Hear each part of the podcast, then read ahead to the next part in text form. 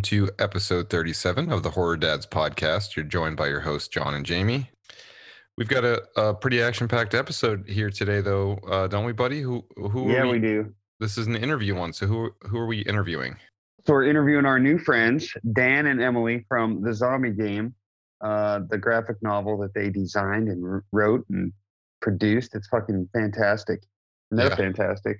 I bought a I bought a digital copy of it uh, today after we interviewed them last night, and Yeah, I've been reading through it. And dude, it's it's great. It's a lot of fun. nice, good.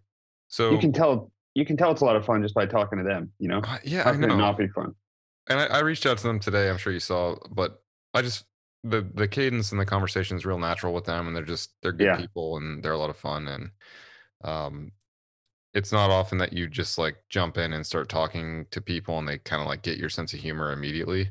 Um, but yeah, they're they're funny and fun people, and we talk about uh, their episode theme that they selected was body horror. Um, so that's the theme of our episode. So we cover their top three films in the sphere of body horror, and we also uh, talk a lot about the Zombie Game, which is their their project that Jamie uh, mentioned, and um, we talk about a lot of stuff. So it was a really fun episode. Yeah, it was great. So if, if you're new to the show, welcome. Uh, if you're not new and you're returning, welcome back. But uh, as is typical on the episodes where we do interviews, we are just going to do a quick intro, catch up on some stuff, um, and then we'll roll into our interview with Dan uh, and Emily. And uh, each each uh, episode we theme around something, and then the guest will pick their top three films from whatever that something is, and then in this case it's body horror. So before we do that, great topic. yeah, such and we haven't hit it yet, which is crazy. No, Thirty-seven episodes in. we might have to do a uh, Patreon follow-up episode of some of our favorite body horror films. Oof, or scenes top or of- something. Yeah, Yeah, or something. Yeah. for sure. That's a good idea. Uh, so Jamie, do you want to hit like our standard like intro stuff before we get to the interview, man? Yeah. What do you want to start with? Family antics? Uh, yeah, we can we can start with that. Obviously, Cool. we're all about family on this podcast, as it's horror dads. But you want you want to start, man? Yeah. Yeah. So uh this past weekend was the like the halfway mark to Halloween. yeah, Uh so my boss actually texted me happy halfway to Halloween day, which one of those things like I knew it was someday, you know what I mean, but I didn't know the exact day. So yeah. it happened to be last Sunday, I believe. So I put on I had my Bluetooth speaker outside, put on like the Halloween playlist. oh Um, shit!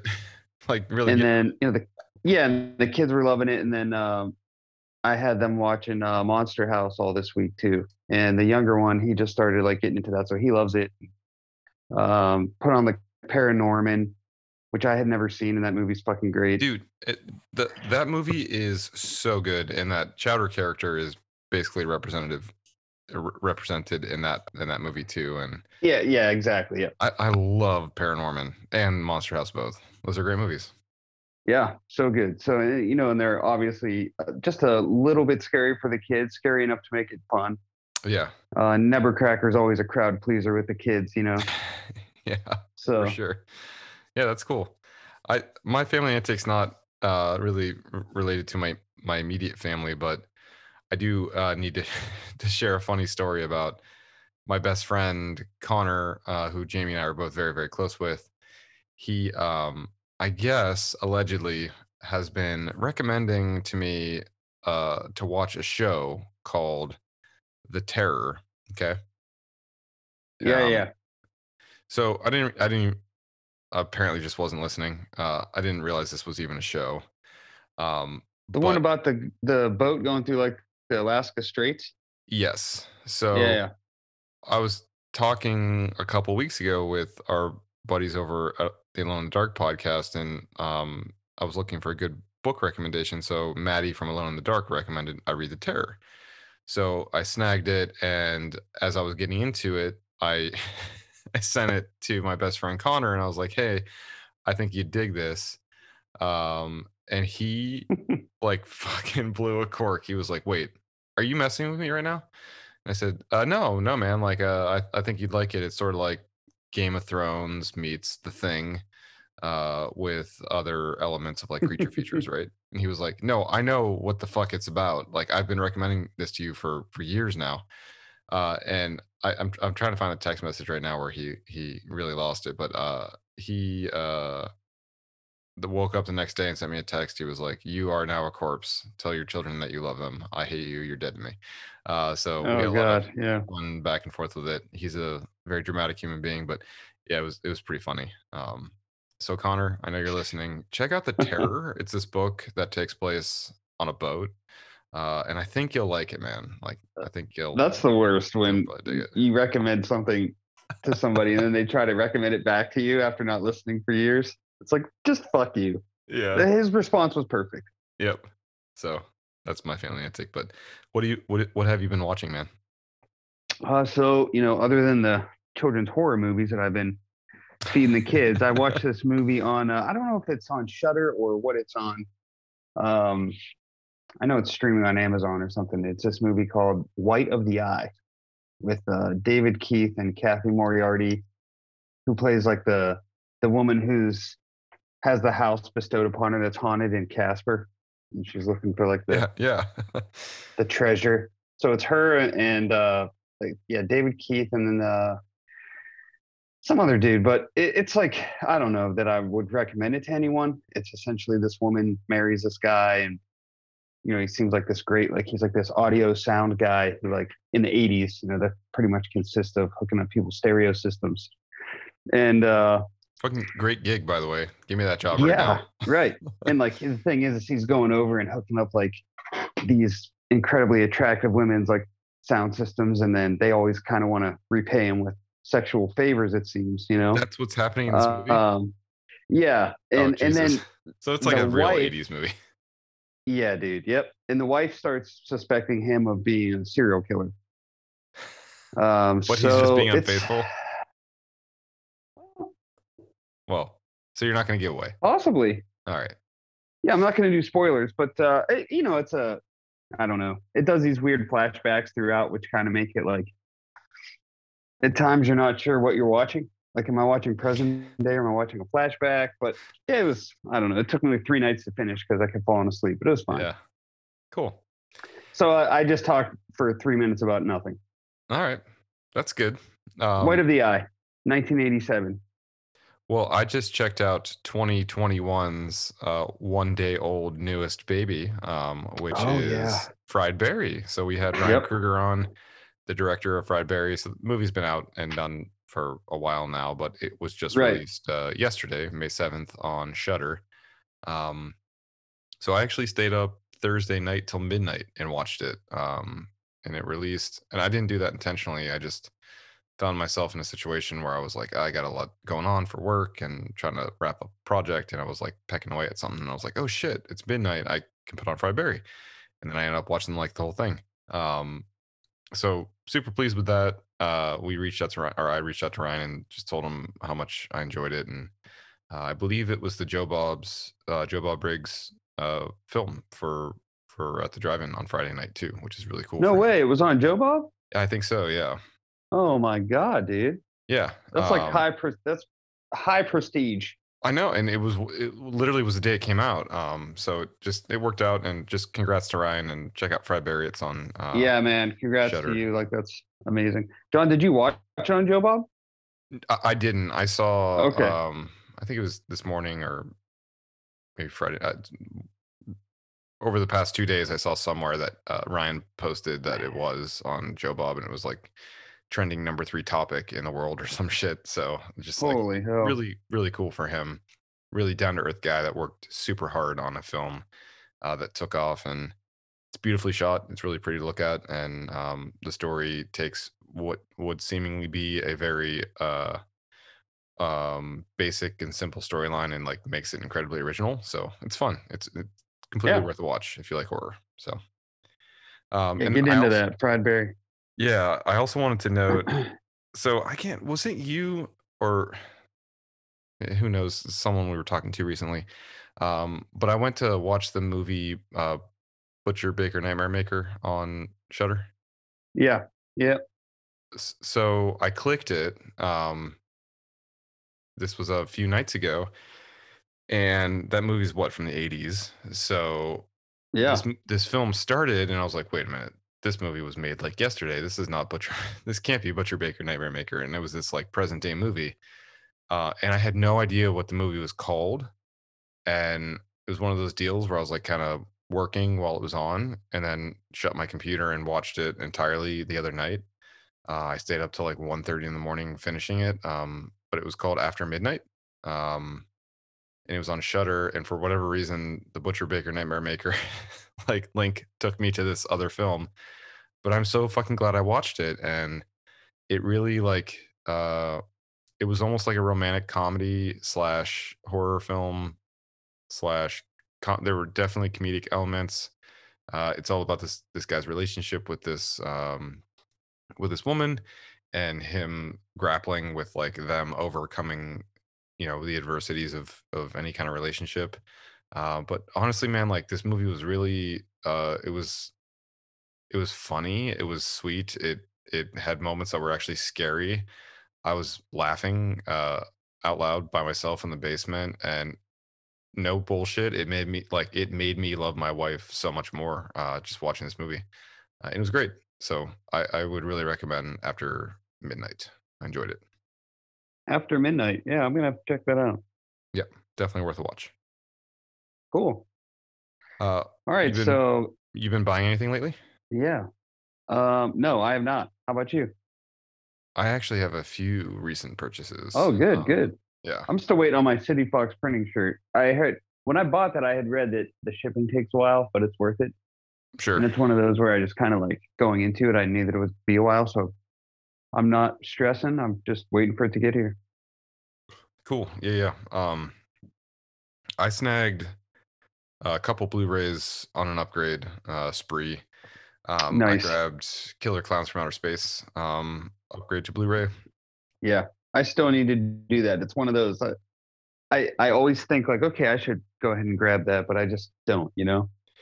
Well, yeah, and then the one I, I bought has this like really unique cover I've not seen before. So it was like that's kind of what drew me toward it. I was like, well, I love that, Do I yeah. need this movie on Blu-ray, but fuck, this is Where a- is it from? Is it the Arrow one?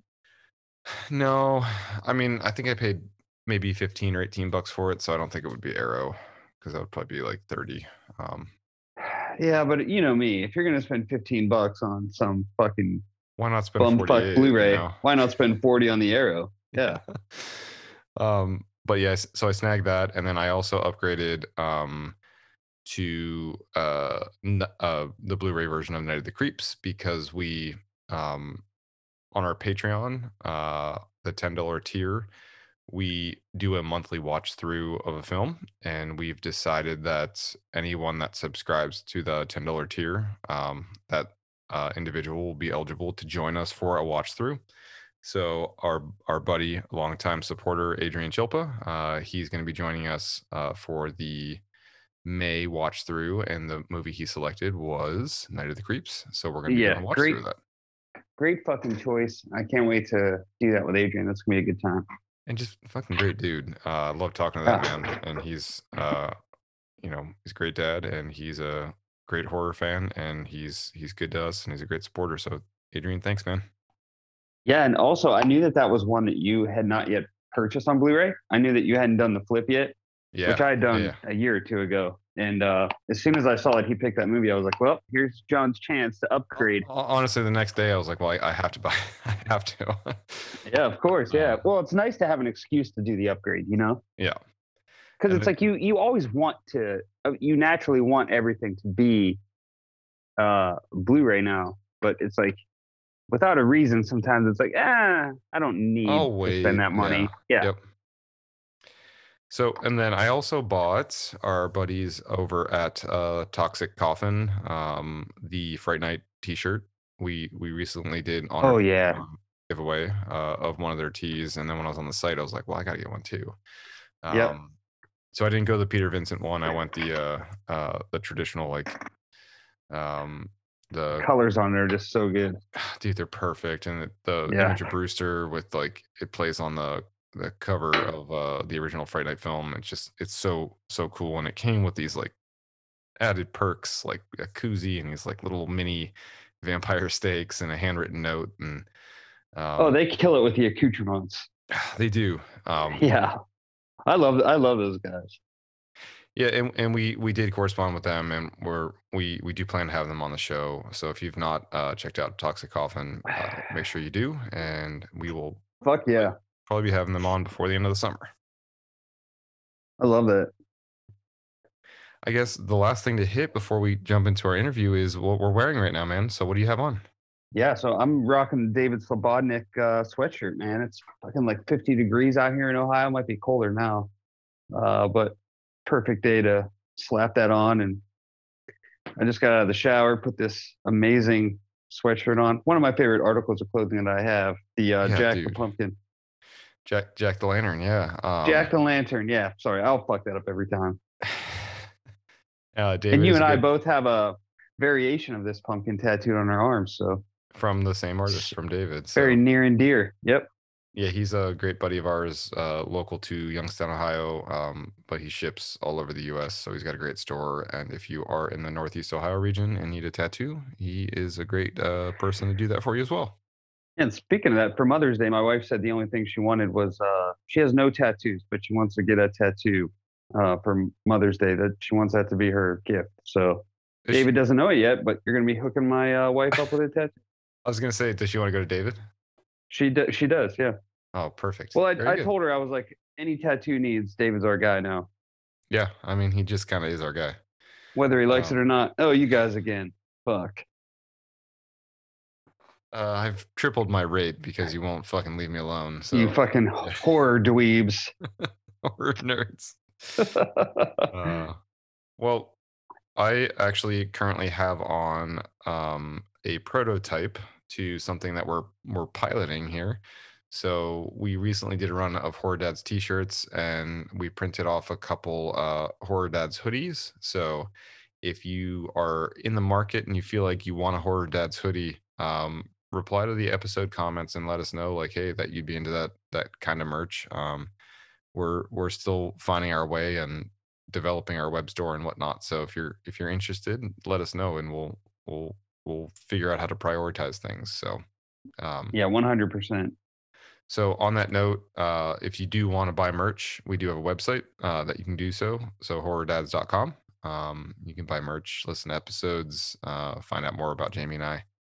Um if you are interested in joining our Patreon, you can also find us on Patreon. Uh, we have a five dollar tier and a ten dollar tier. We talked about some of those perks, but uh, tomorrow is Mother's Day, and we do uh, episodes with our wives on our Patreon. We we hit the horror moms uh, element of things, so that's a lot of fun. Uh, we also do, um, you know, watch uh, watch through episodes and uh, some bonus content, uh, bonus episodes. We did top ten horror masks and stuff like that. Um, and we'll often publish like companion pieces to to uh, episodes that we record. So we'll probably have another one this month about additional body horror stuff. yeah, Um, and I think we're gonna do a horror moms probably this week, huh? Yep. Yeah, we have to. It's a Mother's Day week. So, Yeah. and then the final thing too, uh, you can find us on social media anywhere at Horror Dads. Um, and uh, if you'd like to leave us a review on Apple Podcasts, it really helps us uh, helps us out. Helps other people find us. Um, and uh, you know, five star would be great. But if you uh, have a one star feeling, you know, just shoot us a direct message and we'll talk through why you're feeling that way. Love you guys. Should yeah, get let's get into it. Let's, Let's do get it. at it. Enjoy the interview. Take care, everybody. All right, welcome to episode 37 of the Horror Dads podcast. We are thrilled today to be joined by our new friends, uh, Emily McGinnis and Dan Bridges from the- Emily, Dan, welcome guys. Welcome in, guys. Thank you, thank you very much. So, so Emily and Dan are uh, working through a project called the Zombie Game, which is a really cool graphic novel. Um, they are they just wrapped a Kickstarter a couple weeks ago. Uh, unfortunately, due due to scheduling, we couldn't have them on prior to or during the Kickstarter, which would have been hopefully beneficial for you guys. But you doubled your goal, so you, you didn't even need us, um, which is amazing. So, congrats to both of you. Thank, Thank you. Yeah, you. you guys killed it on Oh. that. It's it's all her. It's all her. Nothing. n- No me. I'll all take her. full credit. I, I was in Thank the video. That was, Yeah. that was my contr- contribution to this. He did what I told him, just Yeah. like with everything else. And we had that uh that like preliminary shitty moment where so Emily was the one that jumped on the call with us and Dan is prominently like the one on your social media channel doing the videos and stuff. So when we jumped on, we were like, Dan, you sound different. Um, we don't understand. And she was like, Everyone thinks I'm a dude.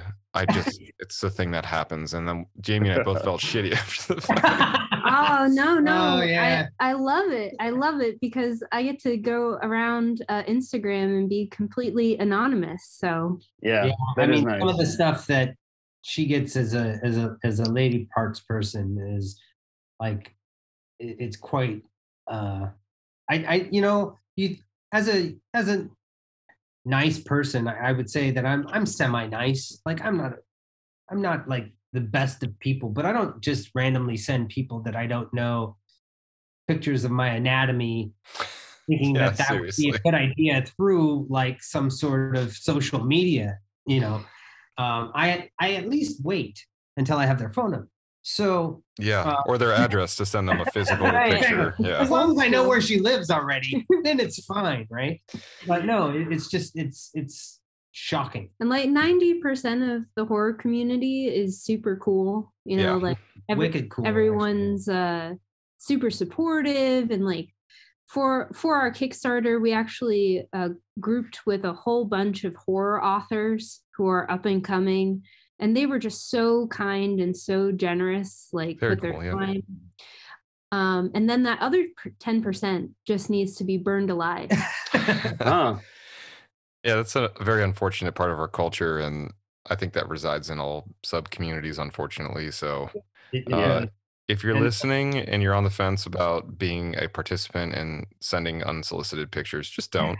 And, It's not a good idea. It's not a good look. Bury it. no woman wants to see it I know, me. and no dude really wants to see it either. It's just letting you know that when you see that, and you're like, "What's what is that? Why? What? It's it's turned This is- way?"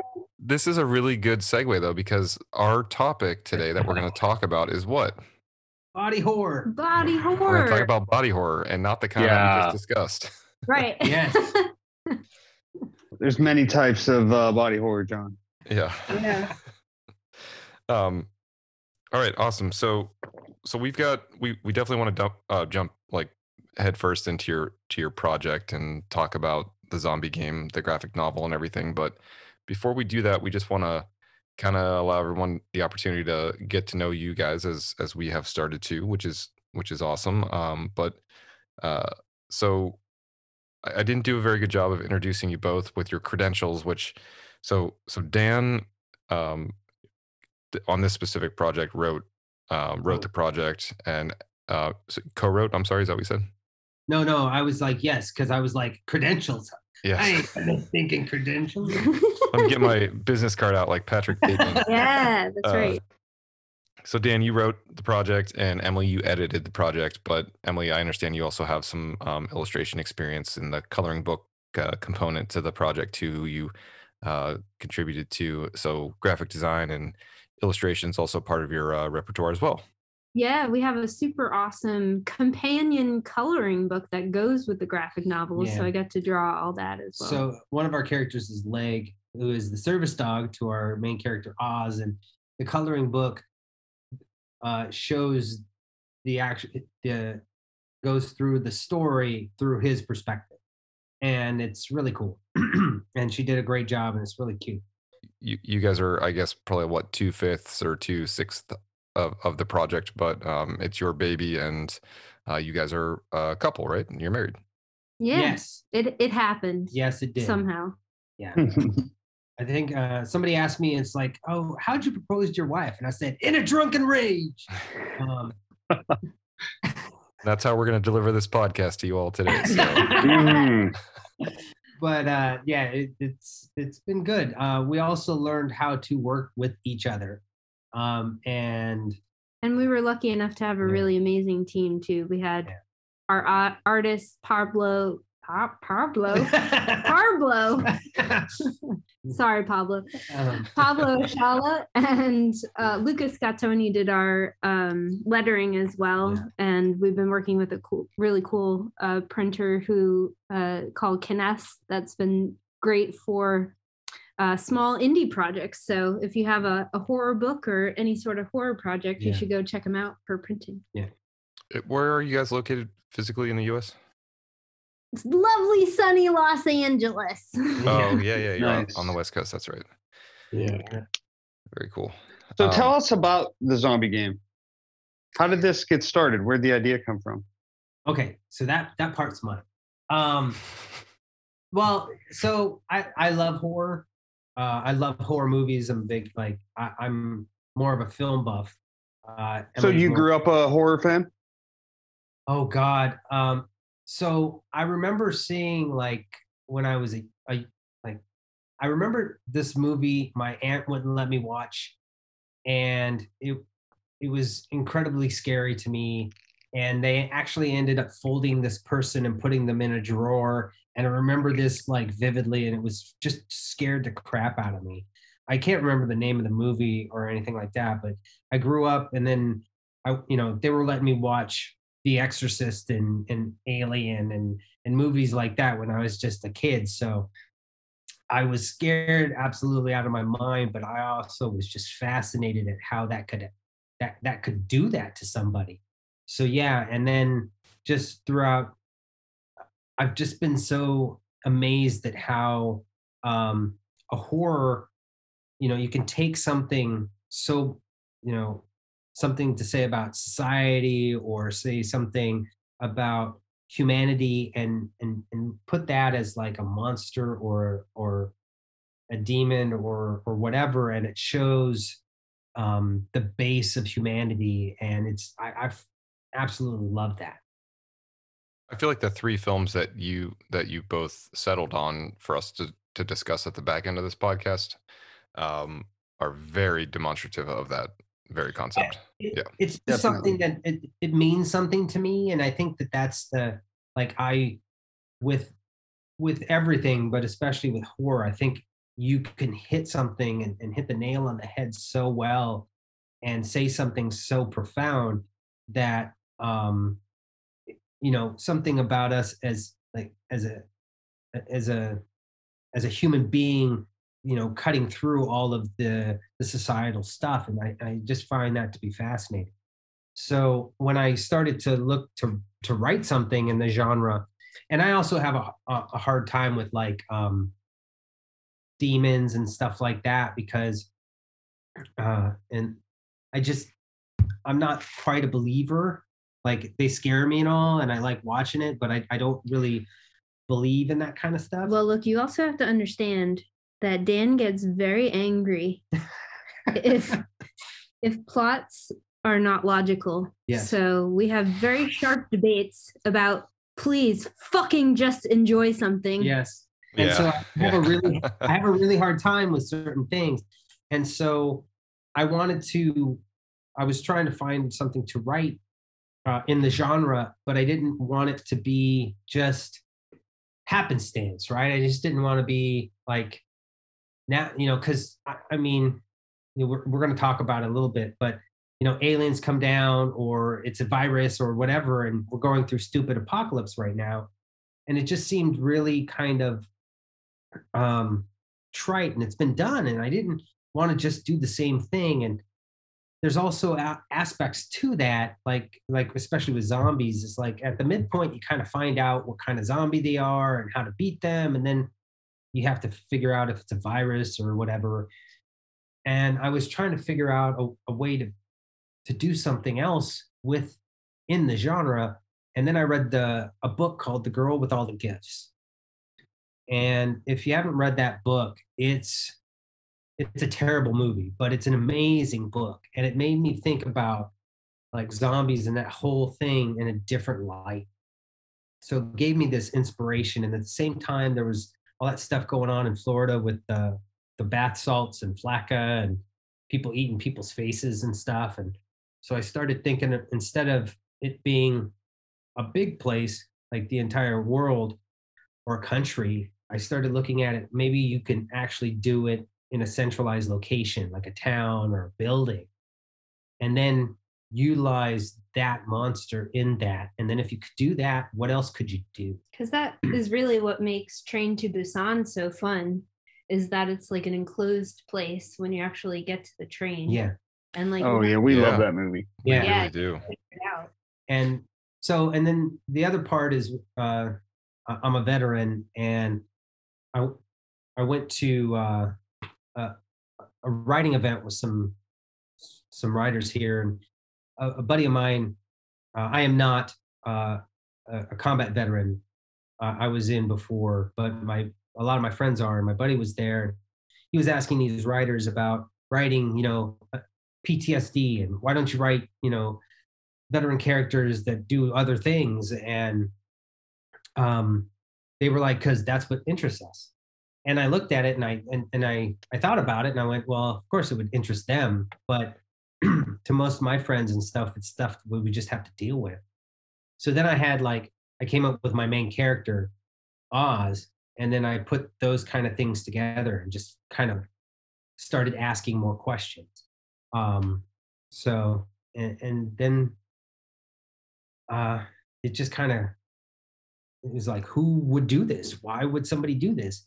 If you can make one type of zombie can you make two? Can you make three? Can you what why why would maybe to to you know everybody was playing those um you know uh escape rooms so maybe it's something like that Sure.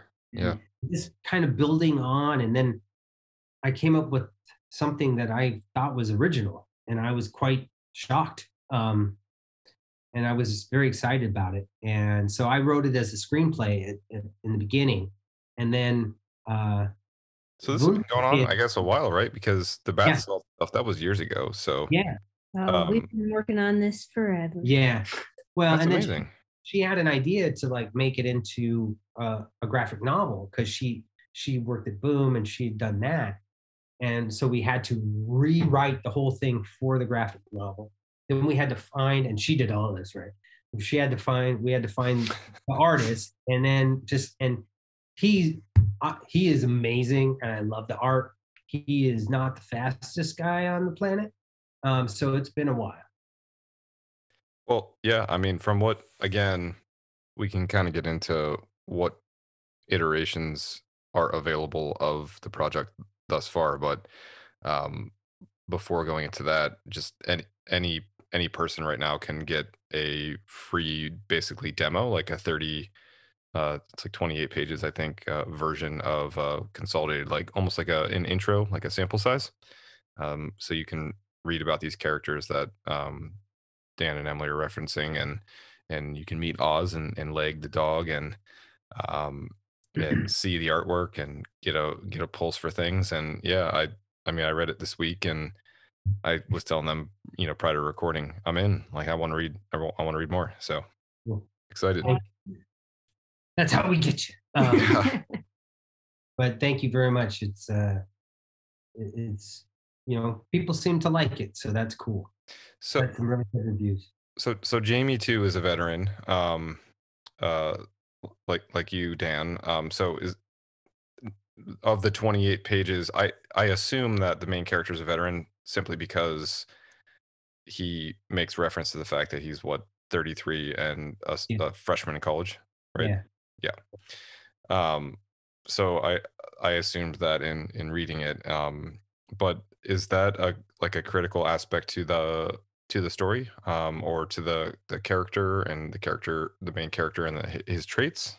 Yes. Yeah. Um, very much so. I mean, uh, so one of the things that so I, I when I got out of the army, I went into and this is a different time uh, of um, you know where the military was not like actually thought about very much at all. It was during it was um, I went in like right at the, the first Gulf War, and the political climate was very different.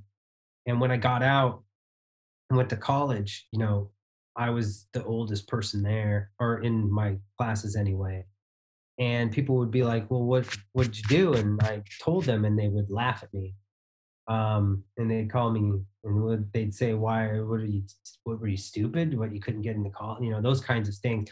Things Oh that no way. people yeah, people don't really do that anymore. Um, but it was a very uh, so I hid was kind of I kind of hid my veteran status for a long time because it it was not considered like um, something that was valuable. And then coming to uh, L.A., you know, being a vet and playing one on TV are two completely different things um, just because you are one doesn't mean you can play one is something that i found out really hard a hard lesson um, so it was this kind of weird um, spot for me to be in and i felt as though i was behind everybody else in their in their lives and also the other aspect of it was uh, i think that veterans along with other types of people that have had these kind of experiences know that society is is a construct. Our our society, and this is why horror is so cool because it breaks that shit down really fast. Is that um, you know everything that we do on a day to day basis, ninety percent of it is, or probably more, is is all just facade, right? It's all social construct, and you know most people aren't going to get hurt, and and this and that and the other thing. Um, now, a lot of people have learned that that's not true in the last couple of years, depending on Yeah. who you are. And I think For that sure.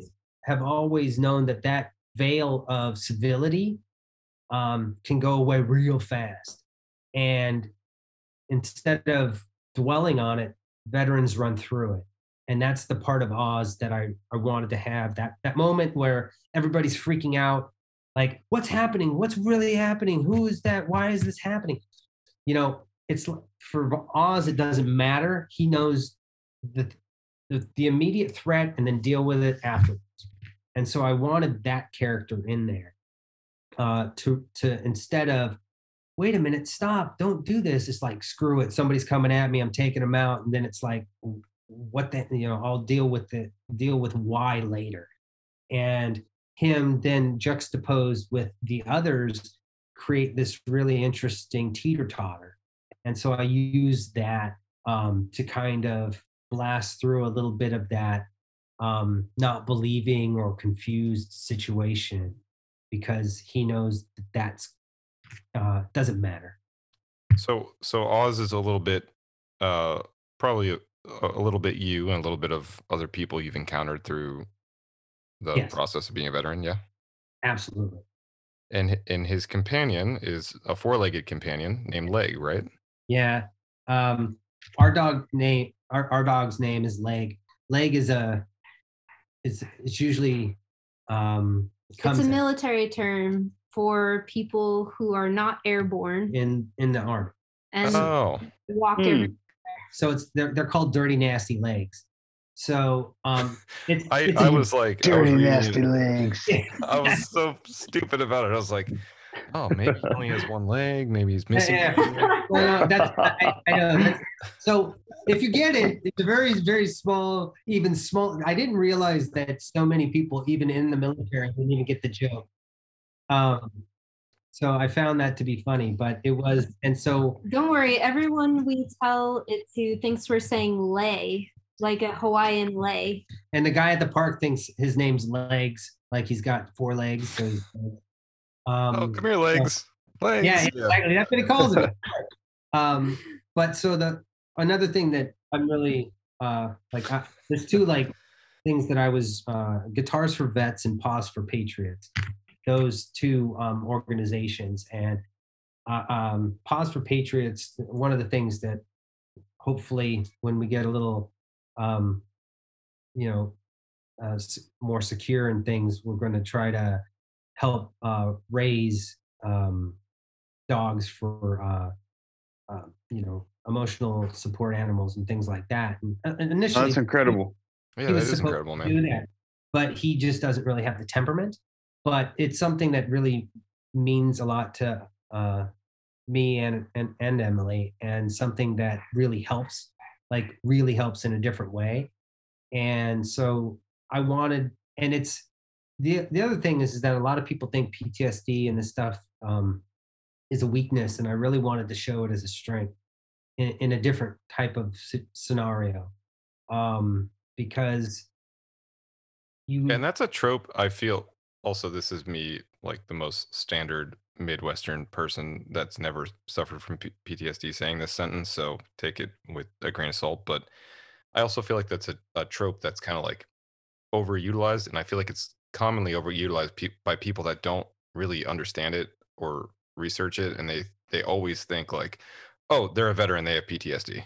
And it's like well, Well, it's really lazy writing, just Yeah. like the woman being raped as a source of drama is the same lazy writing. yeah yeah, yeah. and, and so like like i studied ptsd with the whole idea of like brain plasticity and and all that kind of stuff so um it was something that was um so let's just put it it's a part of his character but it's not it's not defines him and that's what i think is special about oz um and the other thing is, is that I, I juxtaposed him with Terrence, and Terrence has been like used by society in a different way, but has still been abused by society in that same way. Um, as a football player whose whose body has been destroyed, and I wanted to juxtapose those two things as kind of similar but different. Um, you know, for other people's enjoyment or pleasure, or monetary gain, both of these people have been brutalized in a different way. And I looked at that.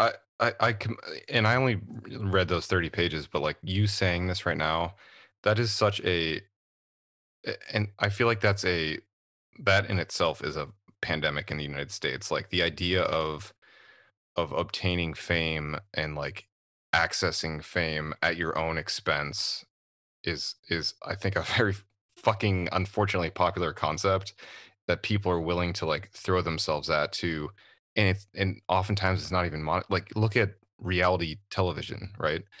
Oh yeah, people think that they're they think they're going to be famous and they're they're probably not even being compensated like real housewives aside you look at the the lifetime shows oh no, they're totally used. yeah I it's mean, the really sad the yeah, and concept's so I- disgusting I, just wanted to. Yeah, no, it is, and that's that's the that's the the part of it of um you know one was for the you know potential of getting his family out of poverty and the other one was for you know um patriotism and it's it's very they're very similar and so i i now all these concepts are things that i really um you know this is where the characters were created. Um once certain things and like certain zombies and certain things start to happen their character comes through but i mean they're they're on a clock and they need to move. So it's there's there's movement and you know zombies attacking and all kinds of stuff but that's who and why i had those characters um there uh to give voices to those people who tend to be you know not even thought about in in media um at, at all sure Yeah. Man, i mean so i i, I love you guys that's all i have to say Emily, what um, what's your relationship with horror been like? I know this is sort of like not in any sort of kind of linear narrative here, but uh, we we kind of heard about Dan's. What's what's yours sort of been like? Yeah, so like I think for a long time horror horror was like real to me. So I I didn't I didn't really like horror. Like when I saw Scream as like a teenager, like I I literally thought that's what high school was going to be like. That that Oh no. right that like high school was a bunch of like souped up you know teenagers that were like all going to kill each other um Yeah, that adds a whole new level of uh, anxiety. right and so like horror was always really real to me, which we'll get more into when we talk about like our favorites. Um, and the movie that changed it for me was The Ring. And it's looking back on it, like I know it's not the best movie made ever, but it unlocked something in horror for me where I was able to see it as like a mystery story and something interesting and like something I want to know about and like something that was just kind of like out of the corner of your eye and off to the side. And it became, in a way, like it was better that it wasn't as scary to me because I could actually watch it and I could like appreciate it as as a genre because some sort of like switch flipped in my my brain. So I I got to I got the best of all worlds because I got to consume like all decades, all all subgenres like all at once. Once that was like unlocked for me, so it was just Yeah. like a total binge after that. Yeah, I think that's what happens with a lot of. Uh, I think once you discover horror, you kind of either become a huge fan or you don't. And if you do, that's kind of what you do. You want it all. Like, give it all to me all at once. Like, just a big fat hog. Like, give me all the horror. you Like just our dog. it's like you, you put on those like Job of the Hut sitting there, like, bring me the horror. yeah, that's exactly. you you get you get the giant bowl of popcorn you Mm, put on those fat pants and you just like go to town. consume as much Expand as into it. Yeah. exactly right. Oh, that's really cool. And I feel like it's so critical to have that that one move. And oddly enough, not to contradict your story, but like my the movie that did what you just described for the ring for you, for me was Scream. Um and, Ah, yeah yeah and it's just crazy Yep. though that and I, I feel like I'm based off of your story, maybe a couple years older than you. So Scream came to me when I was maybe like nine or 10. And it was oh. that first thing that I saw where I was like, oh mm. shit, like I do want a Jabba the Hutt on this genre now because this really changed my perspective on things and the idea of like mystery and and it's almost like fantasy because you you sort of suspend reality but within reality and it's like oh the rules have been redefined and like it just it recreates like your your perspective and that i mean i had only known henry winkler from happy days so I, it was Yeah. horrifying I saw him in New York City uh, when I lived there, and um, I was alone. And so this story like holds no water because everyone always calls bullshit on it, but I really did. And I Um, didn't. so- I didn't yell what one would think you would yell, which would be Hey. "Hey!" Yeah, didn't do that. Mm. So i'm sure I- he appreciated that just just I'm I'm older than both of y'all, and so the thing about Scream, just in context, it, it kind of it's they're kind of like it's kind of like Nirvana in music. There was so much crappy slasher films, uh, and some people love them, um, and I enjoyed them. Like, but I wasn't scared, and I wasn't like it was just people like you know stabbing people or whatever and a lot of blood splatter but they weren't scary and they weren't um they didn't have any meaning behind them and then scream came and it kind of like Oh, it had intelligence and yeah it was like sexy. It was smart. It was like it was scary. Yeah. as Funny. hell, All and- that. It was Yeah, all that. it, it just there was so many things to it that kind of reset the genre that um were really awesome so i always give props to that one. Yeah. Yeah for sure. So are are you guys both are you more horror fans that just happened upon graphic novel as an outlet or are you more like graphic novel comic book people that then leaned into horror? Like what i guess what's the the synergy there between the graphic novel display of your story and and horror? I think I'm more of a comic book person that that loves horror only because I fell even harder for like the comic book as a storytelling device. Um it's actually what I went to school for and like I've I've worked in the field as well. So like write writing or or writing through graphic What- um yeah I went I don't even know the question I'm asking because I don't Oh, even know that's the proper terms to ask. You like uh, drawing shit? It- uh, I have crayon. yeah. um i uh i worked for uh for boom studios um for a bit and i uh, hosted a, a dinner for comic people here in la for about three years and did the comic book convention circuit with my own books and stuff like that and like i said it's what i went to school for as well which originally i thought i was going for animation until they decided that that was dead and uh, but I really loved it because I wanted to draw and I wanted to tell stories. So it's and it's a genre that you can control. Like there's such a low barrier to entry. Like yeah, I think that that's the coolest part because I I'm not I'm I'm more of a horror fan Yeah. than a comic fan. But I was, you know, when I was in the army, I, I loved Wolverine and X Men and stuff like that. And then I I started off writing um, feature scripts and, and, and screenwriting, and but I also love like the you know um, The Walking Dead and Thirty Days Night and stuff like that.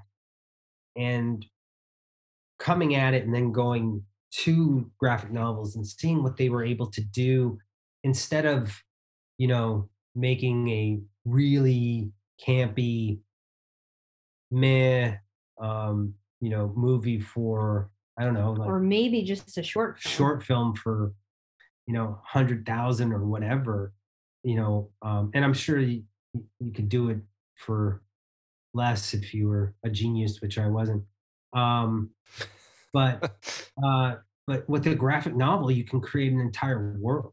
You can create an entire city. You can create um you know other worlds and all kinds of stuff. And so that ability to on on the same budget right you know it doesn't matter what story you tell because it's the story that's important because the world you can do whatever you want to with it. Yeah, it's almost Uh, like a video game because yeah. You you got to think from a screenwriting perspective. Like the last thing a director wants to pick up and read is like, fuck, a subway with a dinosaur kickboxing a uh, a robot on top of it while the You know, sky's on fire. Like, how am I going to do that? Right? well the direct the you know basically as a as an entry level screenwriter they're like single location uh thriller that's their like that's the the goal. The goal is to do a single location thriller. With two characters. with two characters that that don't talk and uh, you know it's, it's so it's it's very specific and um i attempted a couple of different times but uh you know given what i was able to do and then you know yeah there would have been a lot of spe- practical effects a lot of special effects and stuff like that. And with the graphic novel all of that was taken care of and so that aspect of the imagination could just run rampant and we were lucky enough to find an artist who could actually fulfill, who Yeah. could actually like Sure. take that vision and build on it and like gave us huge moments. I mean, in our book, we have like an entire warehouse exploding. yeah You know, like we have uh people being like napalmed on fire. Yeah. Like that alone, yeah you know, i've been i've been lit on fire once uh he and it- has. it, was it was not it, it was for a stunt Oh But- fuck! I was gonna. I Oh boy. I was Yeah. entering that space where I was like, oh. Yeah, I couldn't Well, breathe for a second. yeah it was it was for a stunt it's called the fall dude i, I did a, a, a web series um but yeah it's uh yeah that that's expensive shit So do from a I know we're here to talk about horror and we're going to get into some some movies here in a moment, but uh from a comic book perspective, do you guys have favorite comic book comic books or comic book characters or different inspirations that kind of uh drove the the layout of the zombie game? Um, well, I've I've always been a fan of Batman, and I know I should probably pick something indie, but like the the psychology and like hear, seeing those stories and and understanding, I guess, kind of like The Ring, right? That like it can be a mystery story, it can be a detective story that like it's leading you through something like very grounded and psychological. I think is also the horror that we like as well. We we like it to be based in reality because we are monsters. oh yeah we are um you know, I, I always say, uh, you've seen or heard um, Chris Rock, he talks about like, you know, the, the tiger ate somebody or attacked somebody, and everybody's like, oh, the tiger went crazy. It's like, no, the tiger didn't go crazy. The tiger went tiger. Yeah, yeah, yeah. He, he did what was natural to him. Yeah. Yeah. So Yeah. like evil, and that's I, I think that that's why I find like demons and and aliens. It's like they're just doing their nature. They're not evil. Evil are people who do that to other people. That's Yeah. and that's Yeah. interesting to me. It's that it you know like also there's an element of Saw in this is because I loved the original Saw was absolutely brilliant.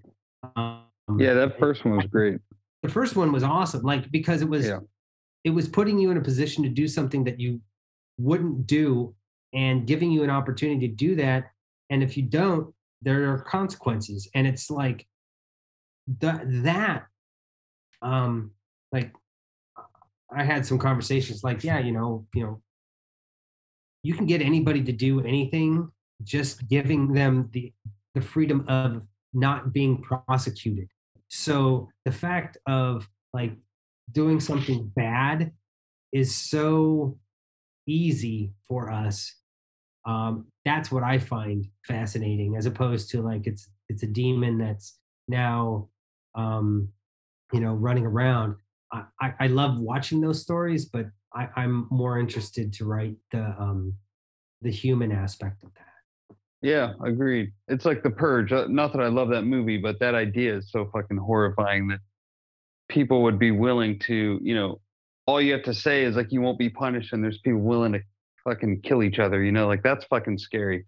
Uh, it's but it's way accurate Um, yeah, like unfortunately, yeah. fortunately One hundred percent would be Yeah. that really, really sensitive family head of household who would be like, "All right, everyone, get in the Dude. basement. We're gonna have, Get in the basement. Yours, Get in the fucking basement. Yep. we're gonna play Monopoly, kids. yeah It's the just next tornado. Yeah, Of killer neighbors. Don't worry about it. Yeah. Um, so for me, when I was in the army, I found gra- I I found comic books, um, and like I, I said earlier, I found um, X Men and Wolverine, and I, I think like at the time Wolverine and X- uh, Weapon X and all that kind of stuff was was going on, and um, so that one, you know, a lot of my uh, army buddies got Wolverine tattooed on their on their arm or whatnot. Uh, I was lucky. Oh, nice. Yeah, yeah. Um, I was lucky enough to to come out on tattooed because the coloring in Panama was really shitty. But um, the salt water washed it right off. exactly. But so um, we, I, I loved it then, and then later uh, I found like my my one of my favorite ones is Thirty Days a Night, and I really loved Oh yeah. beginning of The Walking Dead. Um, just because also that's a big thing is just, you know, looking at it in a different way. And I just, I, I've, you know, seeing those aspects of a, a story that we've seen before, but tweaked in just a, a unique way was really awesome. yeah. We had um a dude on the podcast. Uh, his name's Joel Herrera. He's an artist, and Mm. he um dabbles in this space quite a bit. Um, he's got like a full time, I think, graphic design gig somewhere, but he he's his passion is kind of comic book artistry more so.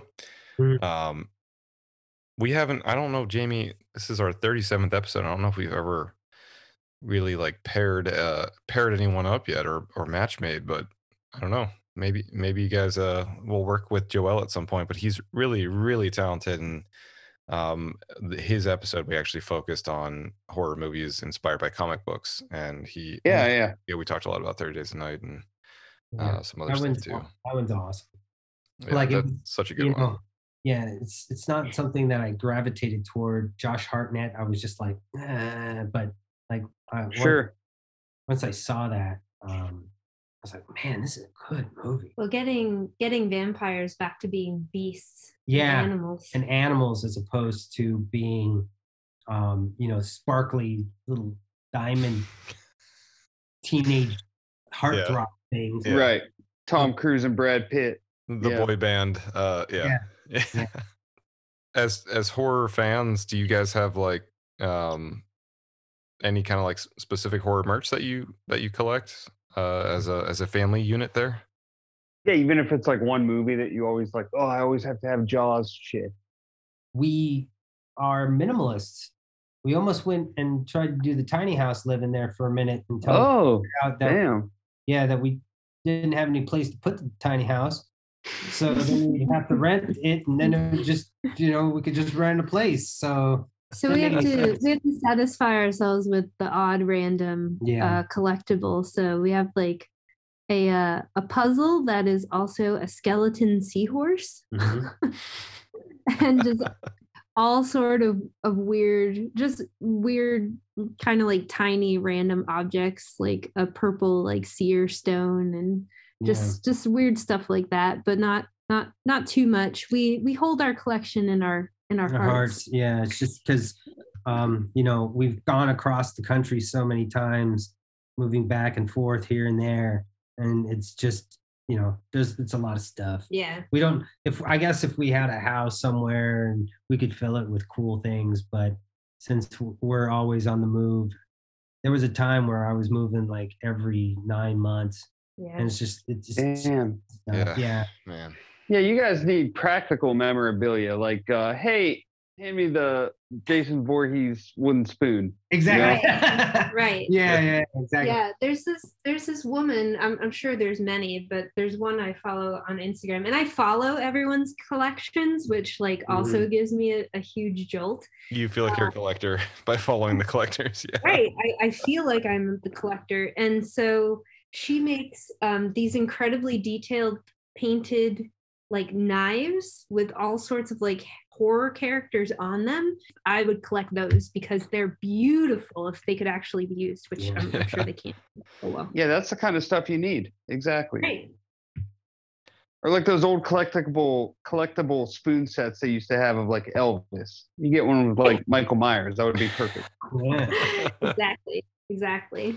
All the Scream kids. Yeah. Oh my god, dude, that's perfect. I'm all in on that.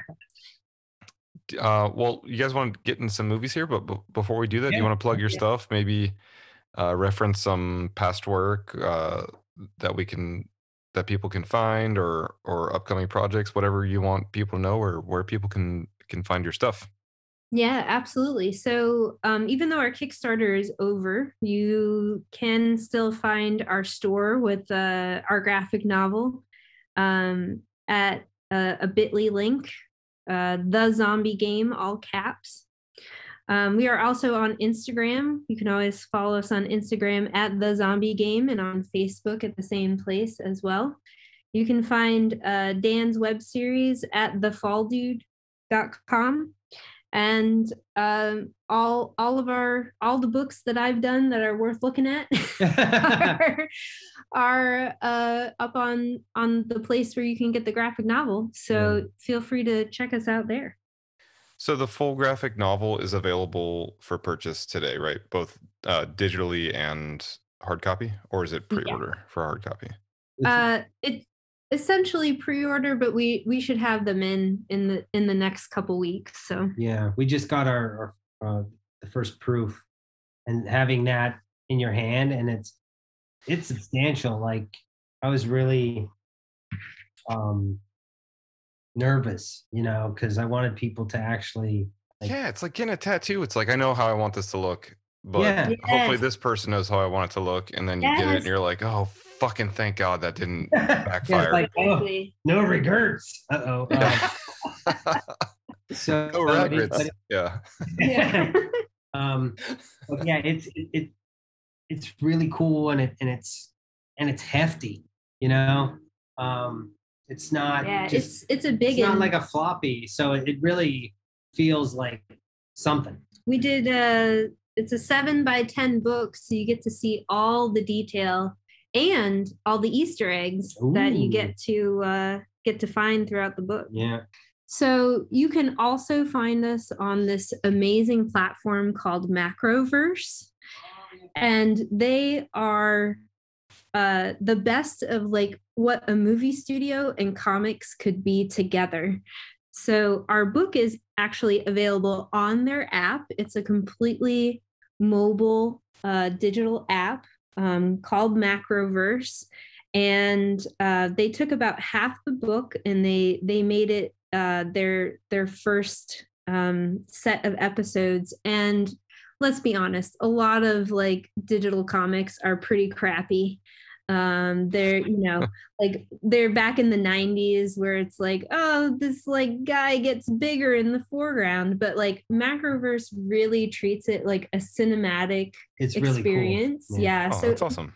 if you love horror movies this is like Mhm. so far the closest you will get to seeing the zombie game as a horror movie you can check some stuff out for free and uh but if you if you want to subscribe they have a library of other cool creators as well Yep. Oh, uh, and the other thing, I guess we didn't really talk to to you guys about this, but uh, surprise!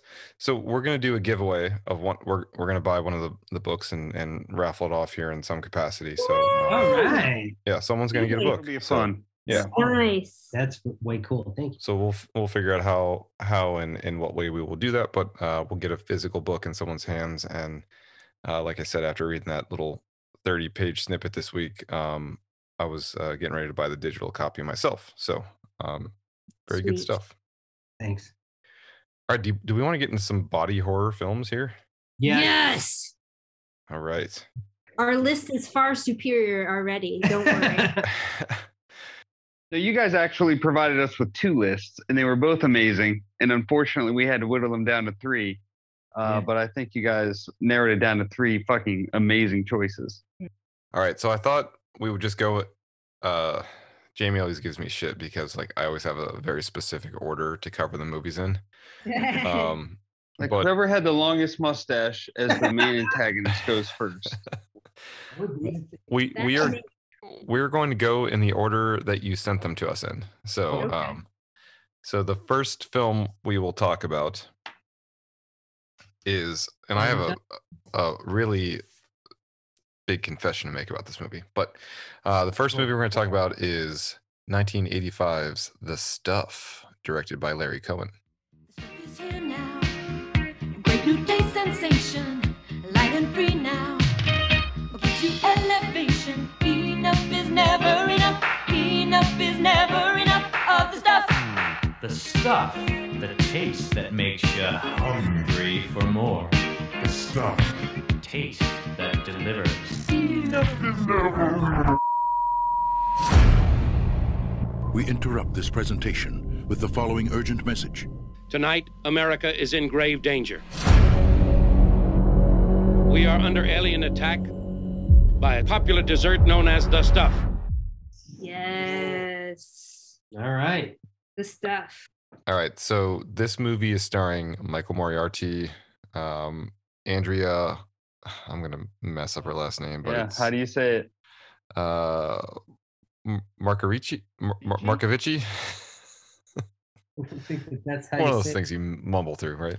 Eh, that's right Um, so uh, let me give a quick brief, brief synopsis of this, but then definitely want to get Dan, Dan and Emily's thoughts on this movie. But um, the synopsis of this film, for those that have not seen it, is it's about a delicious, mysterious goo that oozes from the earth, and uh, it's marketed as the newest, you know, dessert kind of like hit, uh, the the big thing to have.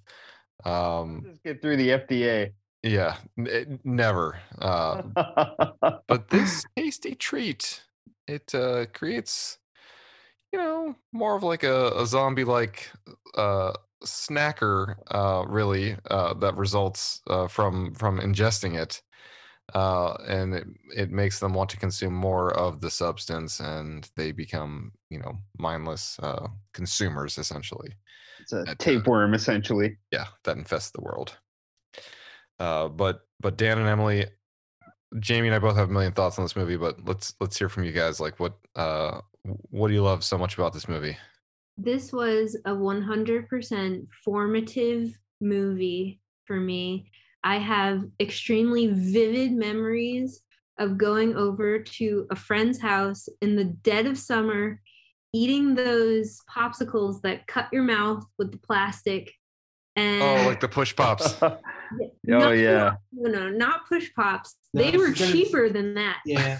they were the ones you put in the freezer that have kind of like the sharp edges. Why they gave them to kids, I have no idea. Push pops were like the safe alternative. and Here, use this utility knife to open that uh yes, that popsicle kid. Yeah. there there was no way to open these things and then you you literally in order to bite them to the bottom you had to stick the whole thing in your mouth so as you tried to get it out like literally raked open your mouth anyway so but this was an, an illicit encounter with this movie because i was way too young to be watching this movie. And I, was over at a friend's house and it made such an incredible impression upon me because it was about a kid. It was about a kid who was like trying to prevent the end of the world. It's a, like this this young person trying to like you know fight the good fight. And i didn't understand all the implications of like consumerism and like you know 80s like brokering for for um, consumer goods and stuff like that all Sure. my all my young person brain saw was like this kid is savvy and he's he's the one like dumping out the stuff into into the toilet and like he knows what's up. Like this is this movie is advocating for like kids to take control of the world. Like they they know what's up. And then also like Michael Moriarty's character having the the goal to essentially kidnap a, a child. Like if you if you really think about it, he's like, "Hey, no, this kid's gonna jump on the plane with us. I just I, I, I ran to his house and uh yeah, no, it, it's shit's fucked up there, so he's gonna come with us." And like he gets on the plane with them, and the the, main woman's like, "All right, yeah, okay." I'm not comfortable with this, Right? but fine. Yeah. and when you go back and you watch it as an adult like those those visual effects still ha- uh, hold up there there was still it was like it hadn't got gotten quite to the point where like 80s visual effects was well they are semi ridiculous but like they were still they were still really good and they are still pretty horrifying like the the dog like kind of like coming apart at the scene Shit, and like yeah. Yeah. Uh, No, the effects are amazing. by the by the way, that's a that's a theme in all three of them. If you haven't noticed, yeah it's It's true like all the- have dogs it's like freaking weird things happening. Yeah. Wait a minute, they all do. Holy Yeah. Yeah, I never even thought about that. yeah. I had to we- think for a second on on the the last one we're gonna talk about, but yeah. Oh man, very cool. Um. So so Dan, what are your thoughts on this movie, man? I and mean, Emily, I I love that story so much about the the popsicles and just like friendship and like no, that's honestly like that sums up Jamie and I's relationship with this genre and why we do this this podcast to Yeah, um, everybody has that movie, you yeah. know, yeah Yeah. yeah such or cool- those movies. Everybody has them. yeah, this one I I was I was a bit older. I'm a, I'm a bit older uh, when this came out, but it was it was just so incredible that um, that they hit that consumerism and that that that brand on the you know it's like here's this eat this you know it's like no and and that part Oh, 100%. Yeah. And Uh, legitimately, if you haven't noticed, from 1985 to 2021, we've still not learned anything, and all of these tactics still work. So yeah exactly and Yeah. it's that i think that that to me is what was like for like the long term like just the the effect of how frightening and accurate that is Mhm. and how I you know this will sound you know how easy we are manipulated into doing things of that nature and and and changing our behavior and becoming somebody else Oh, because so easy. something tells us to um and it was so prevalent in the 80s and it, it is amazing to think that they had enough lens on themselves to like make movies like they live yeah and the stuff Yeah, 100%. Because the 80s was the, that was the birth of that whole thing, right? Like, Yeah. oh, my neighbor just got a microwave. yeah yeah I have to get one now. You know, Well, like that was the, the 80s was the birth of that. please don't stand too close to me while I take out the antenna on my uh, cell phone.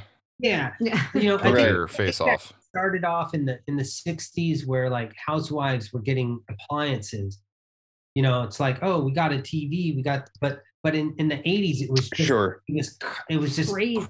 all the time it was just next next next next greed is good go bigger go you know it's like Yeah. um, Yeah. it was it it became less about you know how you were with your family or or that it became more about the consumerism aspect of it as opposed to like you know um that was your worth was what you could buy and what you could attain as opposed to um what uh you know a person you were it was it, Yeah. those that thing shifted at that time and it's you know it's i mean now we're just dealing with you know instagram models and stuff like that or you know yeah. or, you know people that are famous for no apparent reason that are telling you to buy their you know whatever they're making today and and and we do it and so this movie is about that um Yeah.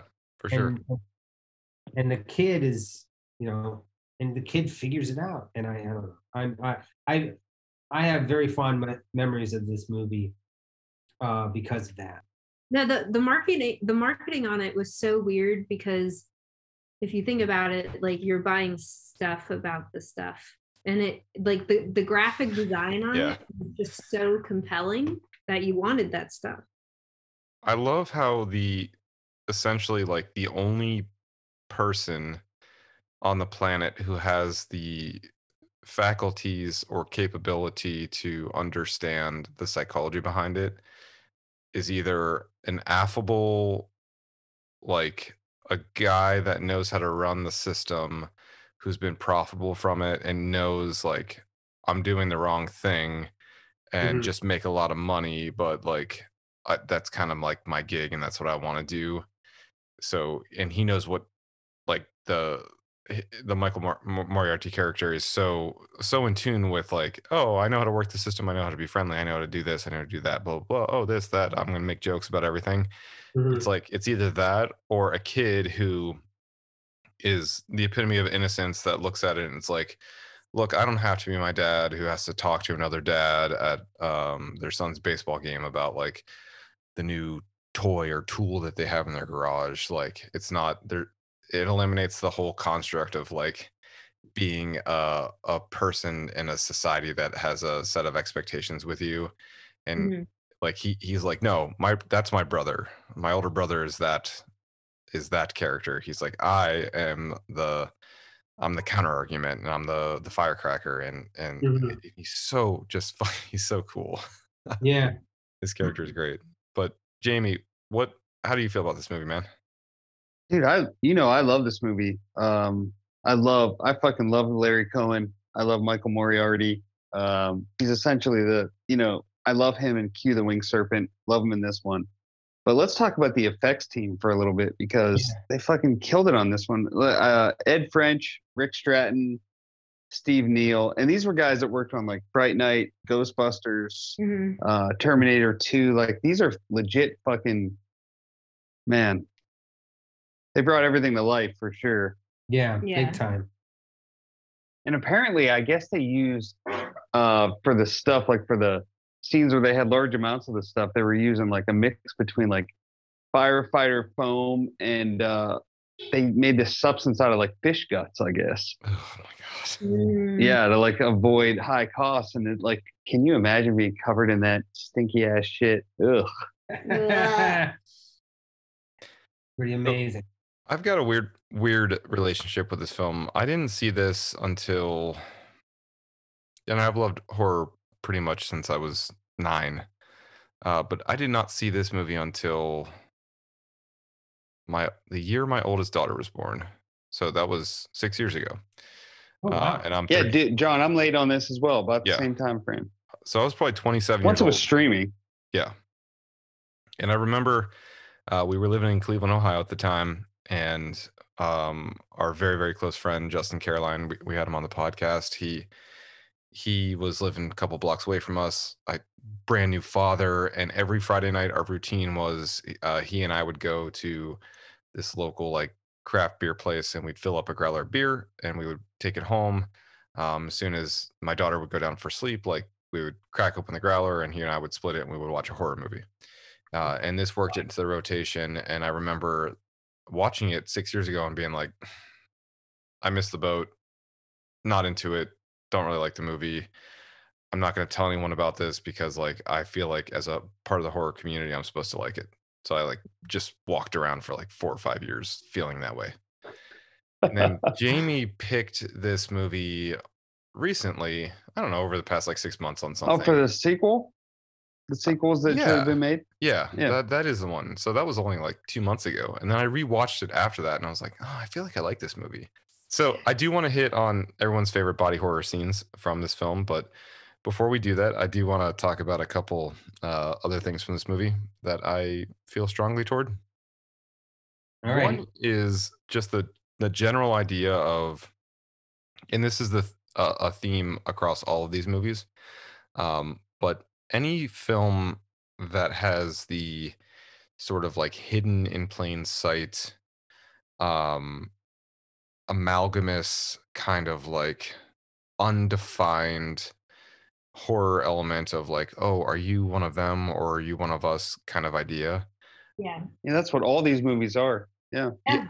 and it's Yeah. cr- it's crazy because you, you know you, you guys have a graphic novel called the zombie game and when you hear the word zombie it's like oh that's just a mindless uh, dead brain dick head running around that doesn't know anything that just wants to bite me.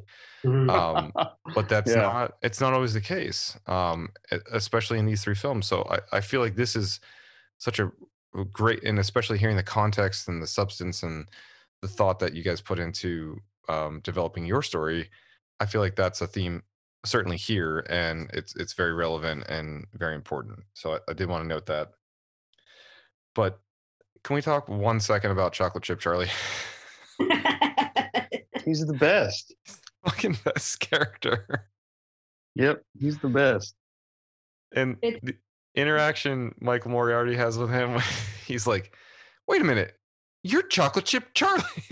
I love it. yeah. Yeah. Oh. Like like he's obviously famous in his own world. Uh, let's talk about body horror here and and favorite scenes for everybody, like uh, relative to that from this movie. Um, I mean, for me, I think it has to be like the very final scene where she's where you you realize that there's still there's it's still out there and like she holds it up and like it's it's never enough right and i, I Yeah. think that like pressure that we feel um it, it's weird like i was just reading an article today about like how we consume media and stuff and I, I feel like the same the same way now like we're even more than ever before we're overwhelmed like maybe it's not even although it's still part of its consumerism like now it's also uh, like content and information and ideas and it's like it, it it is never enough we have so much access your your brain like literally melts Like, yeah, Yeah. every time. So I I just loved it. It's not really like a trick ending, but I I just love that concept that like you know the the impulse inside us will never die and it will never be enough. yeah, I love that concept. Uh, very good. Uh, what about you, Dan? Uh, when Garrett Morris uh, his his his jaw and his his mouth just Yeah, like, yeah, yeah. uh, it's yeah it's it's it's absolutely amazing you know it's just and yeah it it, it, it freaks me out to this to this day Yeah. The Yeah. Mine would be the same scene. yeah, Yeah. The chocolate chip Charlie scene. Yeah. yeah. Anything else? Yeah. Clo- I love this pick. clo- Yeah. Closing thoughts on the stuff before we head to the next one. it's um it, it deserves to be you know that there was like a lot of a lot of 80s horror that was not good but i think a lot of it deserves a second watch and even if it even if it still feels slightly cheesy i think it is still very relevant today i think it still has something Yeah. I agree 100%. Yeah i also agree. From- All right, John. What's next, buddy? Uh, so this is a film we've covered multiple times on this podcast. It's probably my favorite film of all time. But Jamie, do you want to introduce this one? Yeah, so we're going to be talking about 1982's The Thing. Twelve men have just discovered something. For 100,000 years, it was buried in the snow and ice. Now it has found a place to live. Inside. Where no one can see it, or hear it, or feel it. I know I'm human. Some of you are still human. This thing doesn't want to show itself. It wants to hide inside an imitation. It'll fight if it has to, but it's vulnerable out in the open. If it takes us over, then it has no more enemies. Nobody left to kill it. Uh, so sorry you have to talk about it again.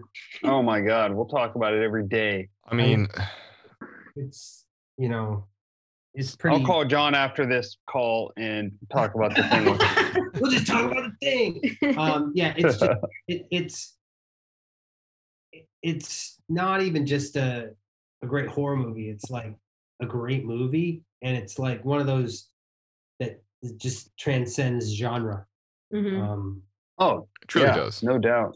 badass. It's it's Carpenter just is awesome. You know the the whole setup is amazing. Like it's just it's just a great film. and a remake that came at like the perfect time in an era when it could be done in an extraordinary way. And and nowadays, I think they would have done it all with horrible like Oh, CG. yeah, CGI, yeah. And oh my god, the effects in that. Well, did you see did did you see the prequel like the 2000 Oh, 11.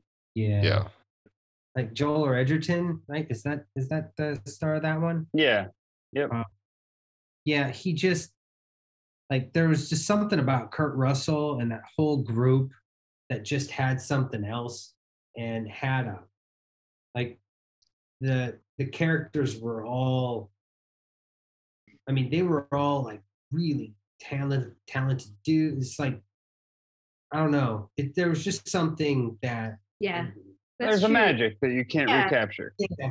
and and Yeah. you're Yeah. trying to redo it and, and kurt russell at the time i mean he was like you know escape from new york and he was just this badass and you got uh you know um just these just tremendously talented people in this film and it all just came together It's great Um, you know- fucking hair too.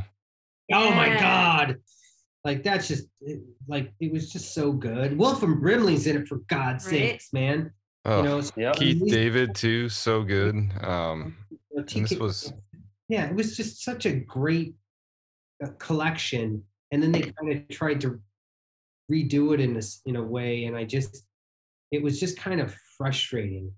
Well, because the movie Well, is that's how, yeah.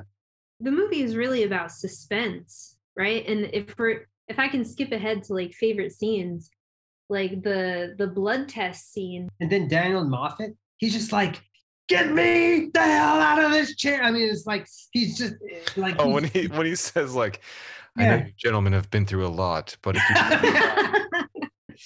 I don't want to spend the rest of this winter tied to this fucking chair. yeah.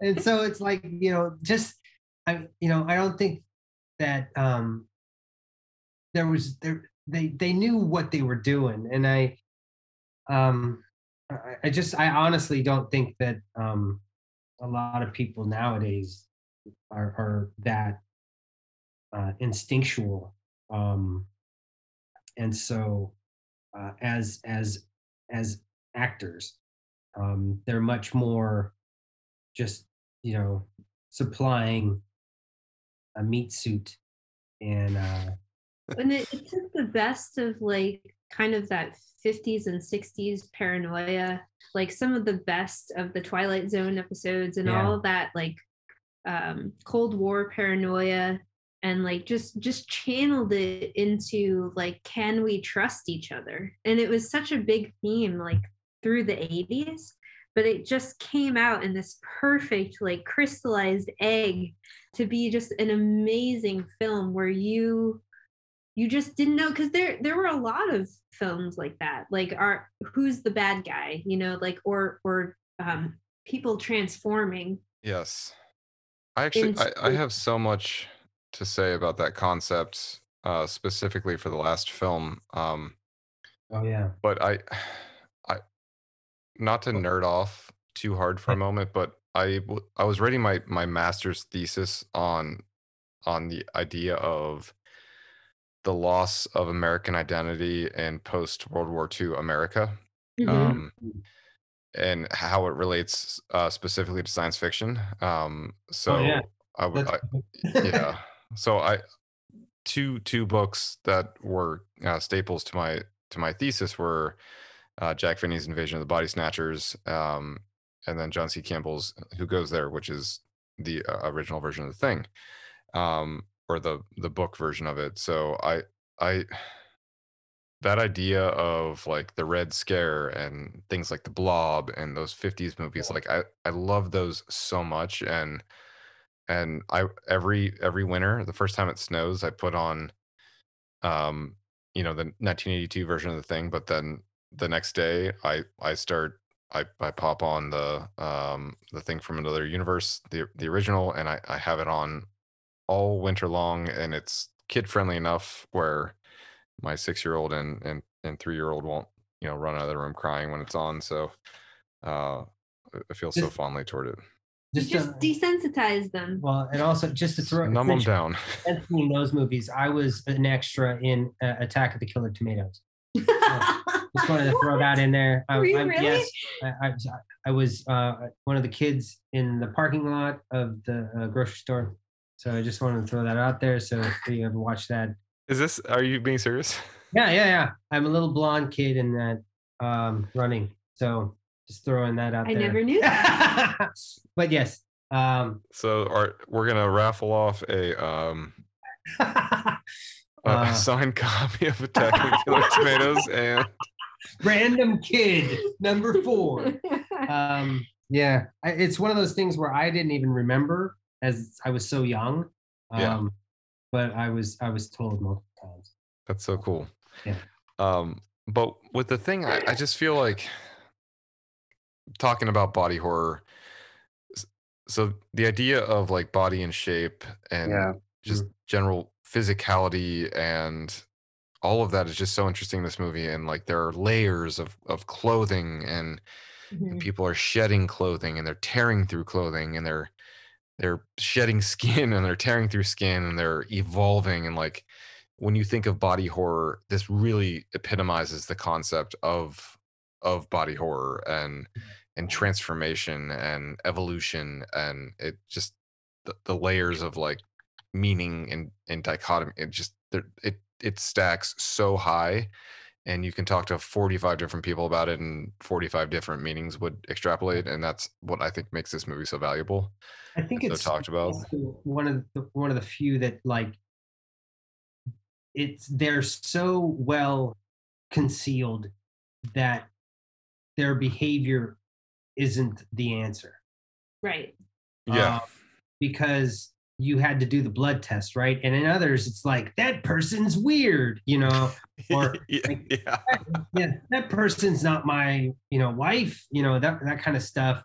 They're acting strangely. Um, he wants me to eat this stuff, you Yeah. know. We're But- more in it. We're more in Yeah, it that it- way. Yeah, and so we we can identify them, but in this one we couldn't, and that is is is frightening. Yeah it's not it's not social science it's like Yeah. science science Exactly. Yeah. And, well, uh, and to that point too, it is so closely tied to science and the idea, you know, that that science could bring about calamity and that it that it is um, you know, presages our our love love affair and hatred of technology and like what we what we do to the earth and like how we interact with science that was was more meaningful than a lot of you know a lot of other sci-fi-ish type horror um where it's just like oh well something kind of comes from the sky you know or it's an accident or even um you know romero where it's like oh it's a comet or like you know whatever sure whatever happens by accident like it is also tied to the fear of science and the fear fear of progress as well well, yeah, and evolution. Yeah. Yeah, I I actually have that word written in my notes and underline evolution because the Yeah. characters literally they evolve like the as from a social perspective they evolve um but and physically in response to being infected on certain occasions they evolve too so Yeah. do I, I gotta ask though do you guys ascribe to any specific meaning to the ending of this movie because i know it's pretty um it's like american politics in 2021 it's like very divided Yeah. Um to be honest, I I I, I didn't I haven't really thought about that. Um maybe it's just because I'm trying to protect myself. Uh just, it's so um it's it's so bad right now. Um in such a um frustrating way. Uh but um yeah it, it, it's quite you know you just uh, if you're talking about like the the not knowing at the end yeah. Um And- i think that that's important um there's so many theories that go on and so many themes like people say like oh the the characters that have the that are infected there's a light flare in their eye um during certain scenes and like if you retrack through it you can see where that exists and where it doesn't. Uh or child's breath you can't see at the end of the film so you know that he's the one that is the one that's infected and and not Kurt Russell or oh there's gasoline in the bottle of J and B. Like there are all these insane Yeah. theories and I, I don't know where John Carpenter stands on it but he's probably like take it easy everybody. Yeah.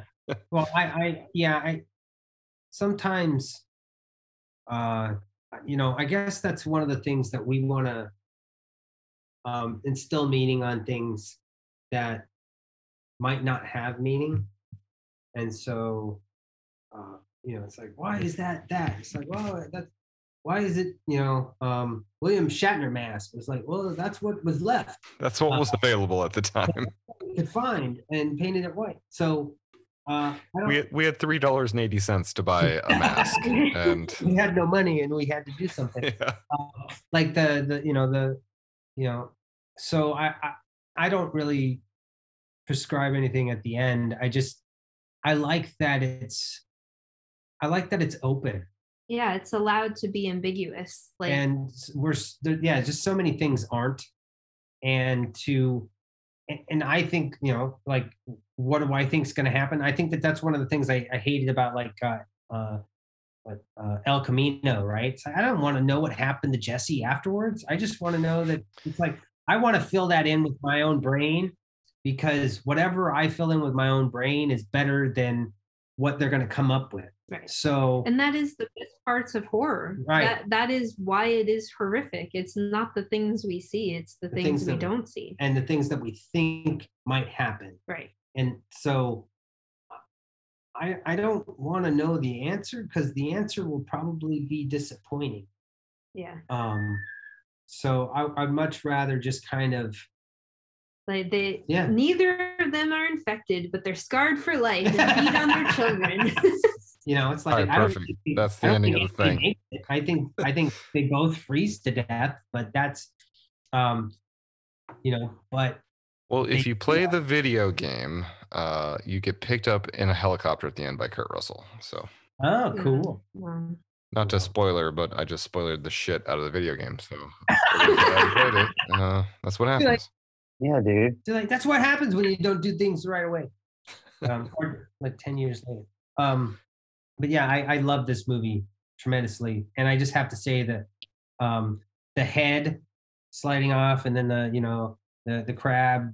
Oh, the Norris spider. Yeah. Yeah. It's it's like you know you gotta be fucking kidding me. It's Yeah. like this. There's there's not like it. There's nothing that's So good. one- that sentiment is perfect Yeah. and it's done perfectly because it's just abs- like it's absurd right it's like you can't believe what's happening and that's that's awesome It's a And real just- human reaction. yeah it's it's you know it's aw- I, I you know it's i love that movie All right, you guys want to hit our last film? Yes. For Yes. the- through p- process of elimination, since we didn't divulge the order, uh, do you guys want to introduce this one? Uh, this Well, one I think you already did at some point. is I know. I, I fucked up. I know, Jesus Christ. specifically the 1978 version of Invasion of the Body Snatchers. They come from a dying world. They drift through the universe, pushed on by the solar winds. They adapt, and they survive. The function of all life is survival. Sleep. Sleep. Sleep. From deep space. Sleep. The seed is planted. Sleep. Sleep. Terror grows.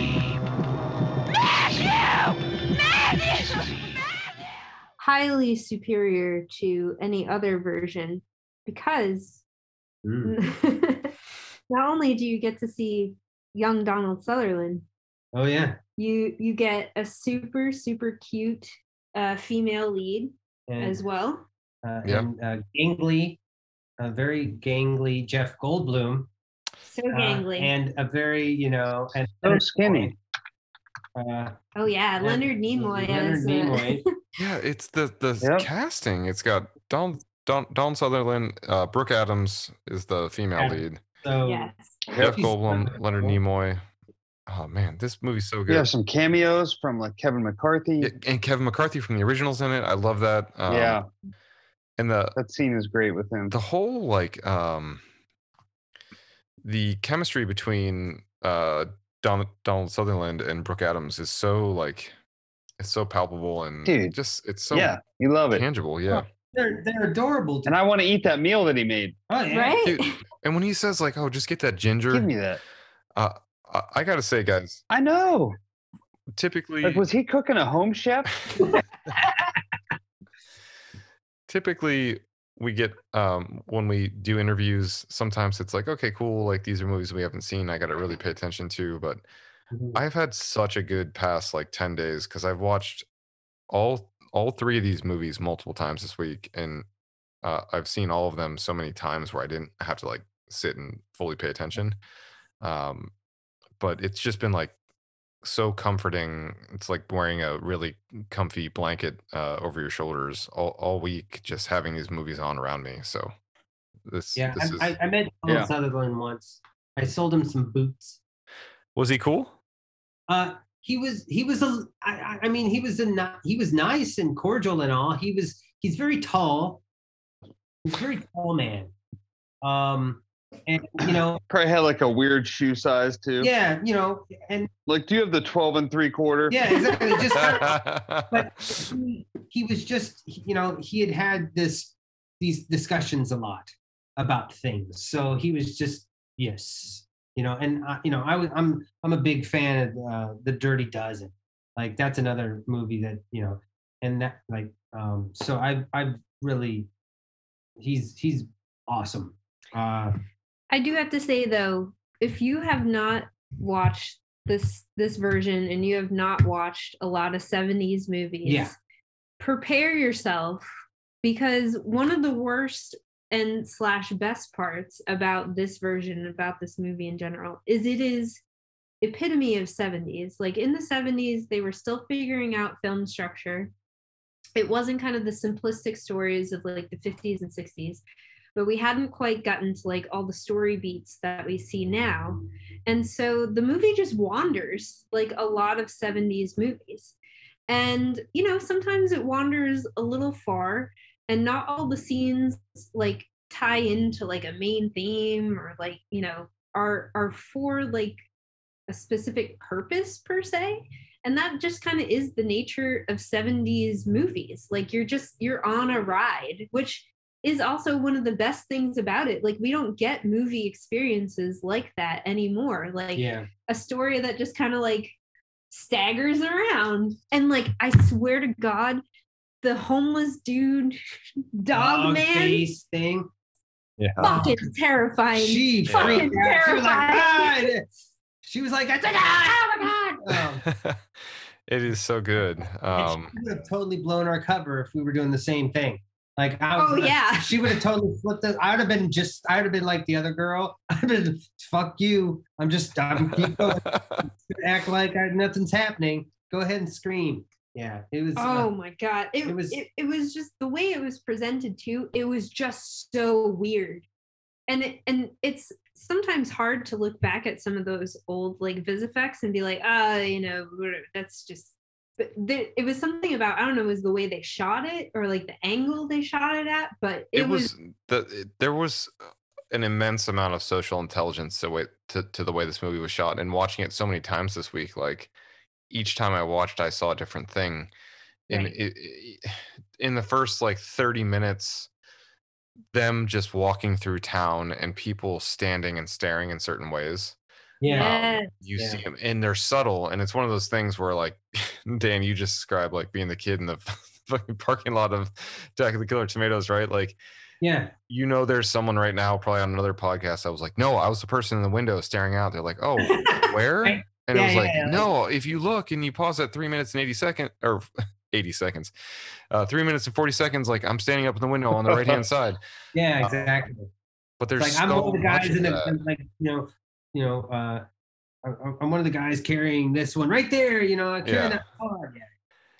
Yeah. and Um, and all of those characters create this like communal presence of that that thing we kind of talked about on the first movie which is like the concept of oh is my neighbor a bad guy or is uh or Yeah. are they good or are they bad like what's going on here and how do we identify if they are who they say they are um and that's just such a chronic theme throughout this movie and it it's what makes it so suspenseful and fun and exciting and and you're just engaged by the charisma of the characters of um like Jeff Goldblum's character is so like he's a pain in the ass and he's he's kind of annoying but like you you feel for him right and like Right. you want his relationship to work out you want uh Donald Sutherland and and uh and Brooke Adams like you want them to work out you want them to figure it out um especially because like they bring you immediately into Brooks Brooke Adams' life, and she's like in this relationship with this douche. Uh,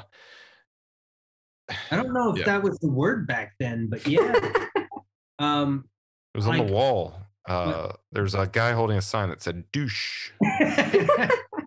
um, but like I was just like I also really like the ending. oh like yeah. I think that that's also uh, one of I Yeah. guess it another is the thing. opposite of the thing. Well, and also the fact that uh, you know I thought about this a lot too about different types and genres and stuff, and it, it, I don't know why this came to me, but uh, like the Bad News Bears, right?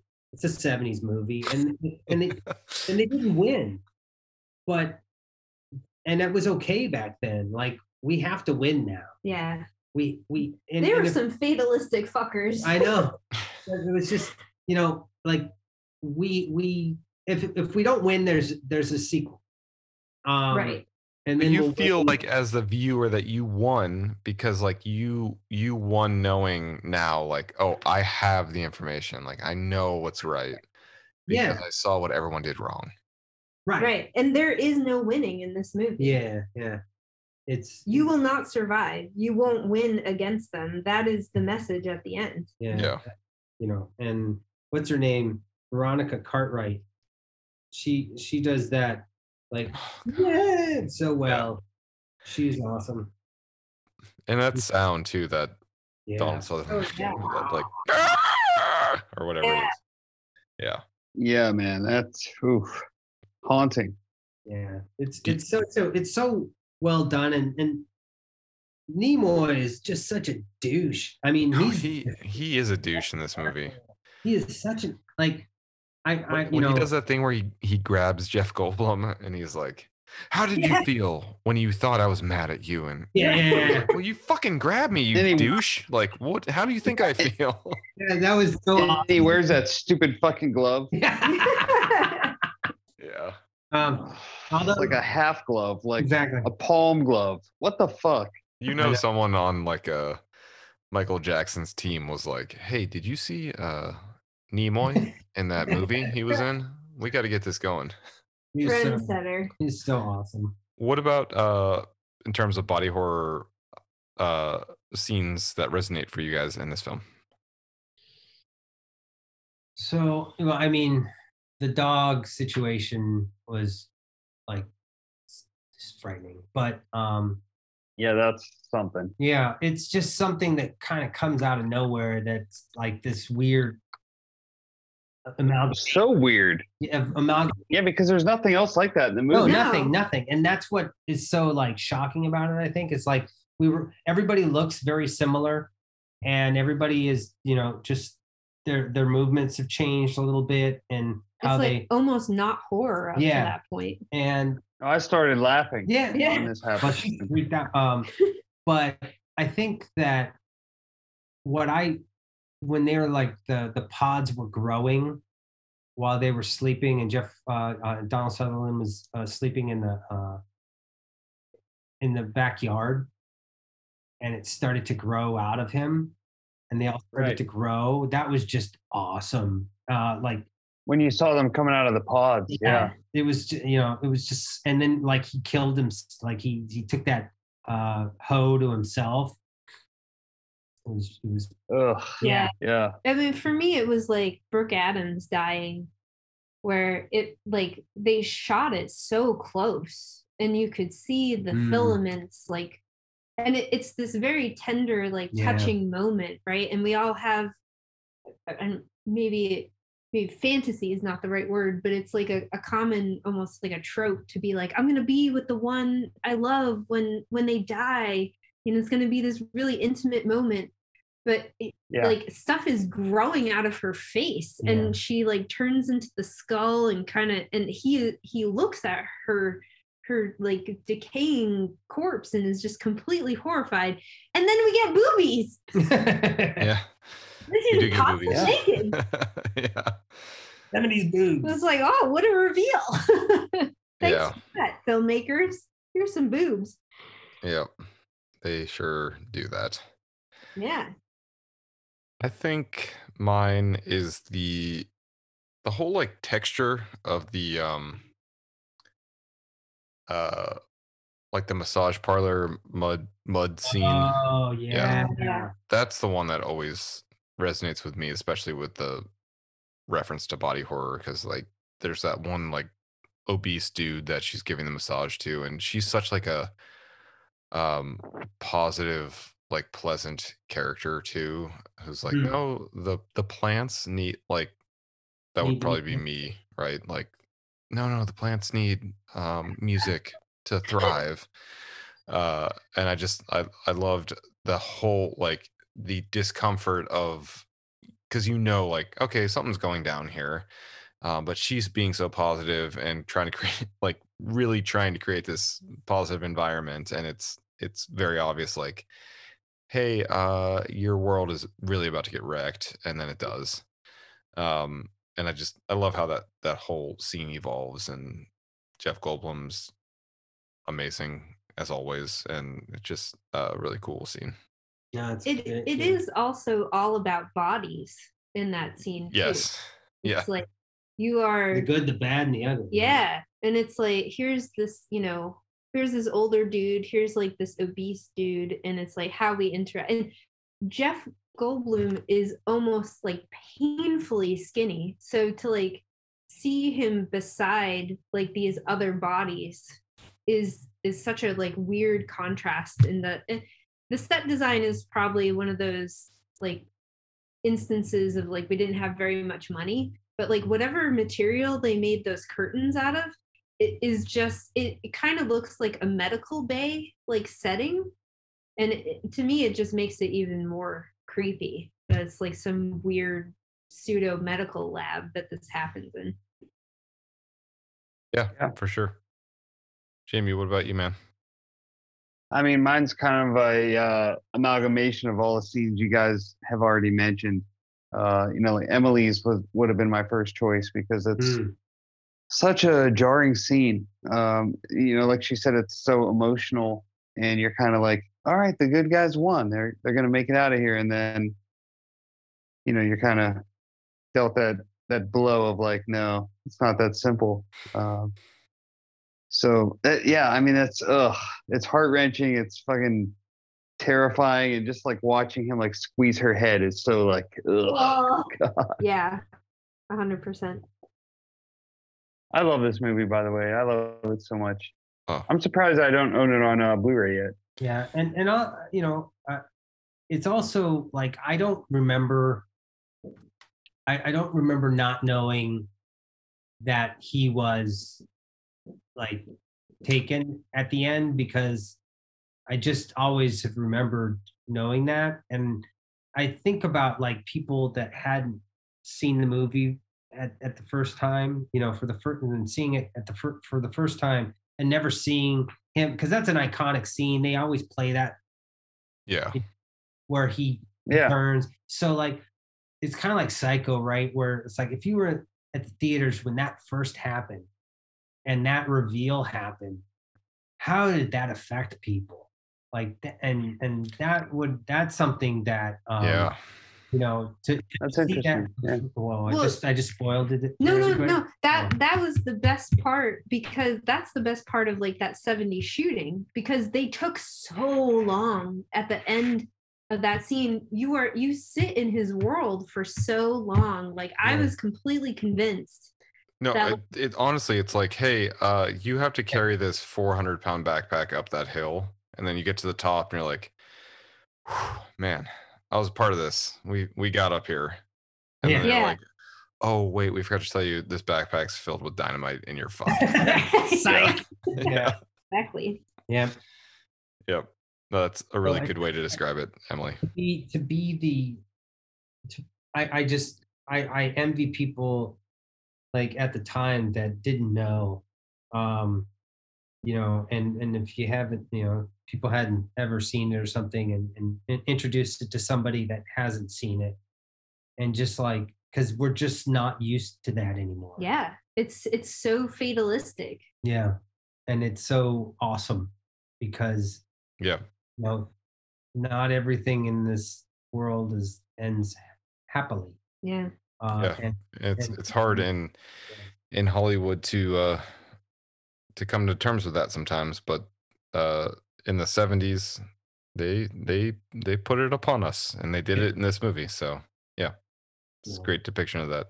Uh well this was amazing and and we really really appreciate you guys uh taking the time to to come on with us and three amazing picks. Uh realistically you guys had six amazing picks and we whittled it whittled it down to 3, so um thank you for for making us watch these movies again that we love so much and for for coming on and for talking about all the, the stuff that you guys have that you're working on yeah absolutely thank you guys so much for having us and Yeah. uh, and and telling us how great we are because um, we definitely need more of that in this world Oh, Yeah. this has been great. You guys have been even more great. all Woo! right